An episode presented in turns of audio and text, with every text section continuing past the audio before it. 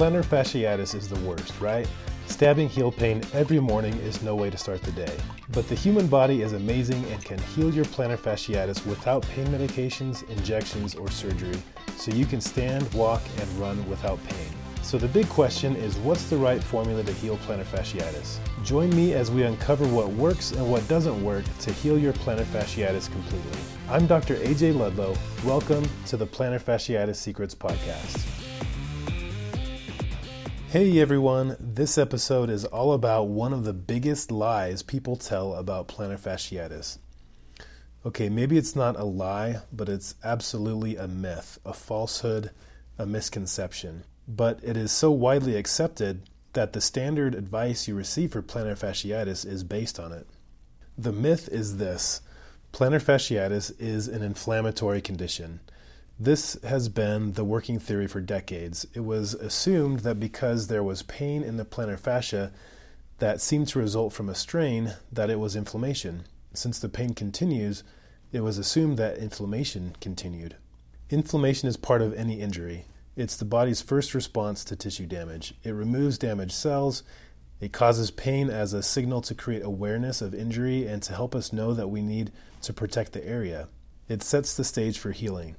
An argument can be made that we don't necessarily want to interfere with this process too much, since it is the first step to healing an injury.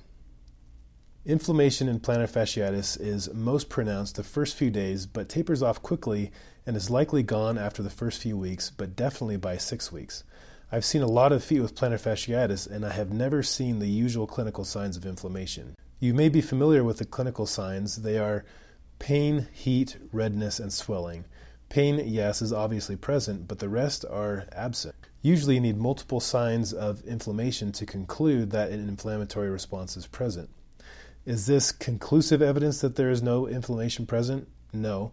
We would need to be able to see inside the body or take a piece of the fascia out of the body to be able to make this conclusion. Lucky for us, scientists have done exactly that. The inflammation does its thing and then leaves. So, why does the pain continue for months or even years? Spoiler alert, it's not inflammation. Let's take a look at what those scientists found when they analyzed pieces of the fascia.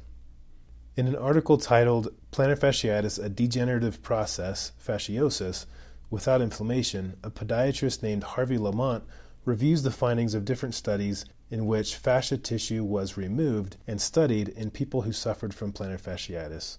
One of these studies looked at tissue taken from people who were going in for heel spur surgery who had plantar fasciitis. They took samples of the fascia and analyzed them under a microscope. They found marked thickening and fibrosis of the plantar fascia at the point near where it attaches to the heel bone. This basically means they discovered that the plantar fascia was thicker than usual and had scar tissue or fibrosis, but no signs of inflammation. Another similar study took more samples of fascia during surgery and found degeneration or breaking down of the plantar fascia, but no evidence of inflammation.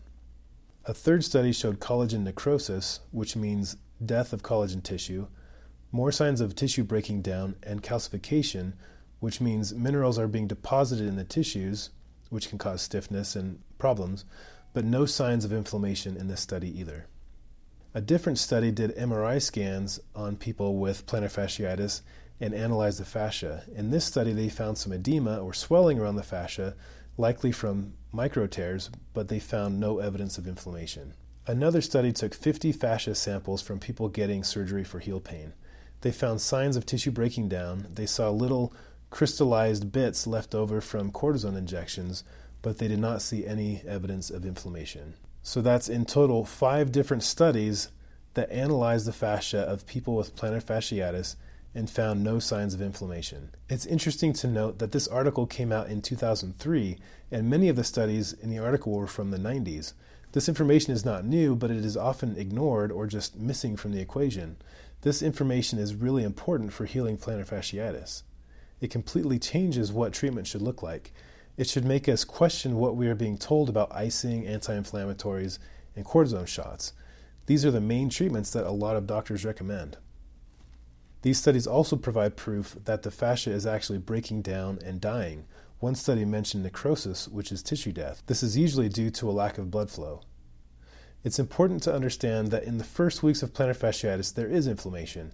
In the earliest stages of this injury, there is pain from inflammation, but the inflammation doesn't last for months as was previously assumed.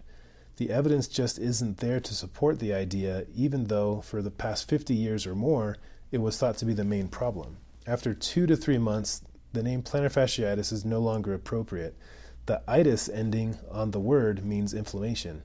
This is part of the problem. If it's called plantar fasciitis and we trust the name is correct and that inflammation is the problem, a more accurate and appropriate term for this condition after it transitions out of the inflammation phase and into the chronic and breaking down phase is plantar fasciosis. The osis ending on a word means a disordered or abnormal state. It's not super specific, but at least it's not wrong. I doubt that the name change will ever catch on, at least on a large scale, but that doesn't mean that you have to stay in the dark. Now you know the truth about inflammation and plantar fasciitis, or fasciosis. So put down the ibuprofen and you can stop icing your foot. If you roll your fascia on a frozen water bottle, consider rolling it out on a ball or other type of roller. You will benefit from the increased blood flow and the stretch, especially first thing in the morning, but the ice is not necessary. And you can rethink getting that cortisone injection. They're very painful. It's very hit or miss as to how effective they are. And if there's no inflammation, then what is it really even doing? And it increases your risk of rupturing the plantar fascia. I hope this information helps. Thanks for tuning in. We'll catch you next time. Hey, thanks for listening to this episode. I'm truly grateful for the opportunity to serve you.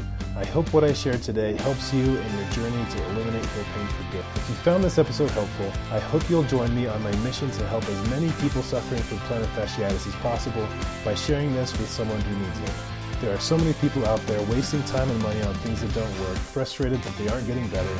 It's easy to lose hope, and you can help them by sharing this episode. Check out our resource page and the system that I created that's guaranteed to help you recover in the show notes. Thanks for listening.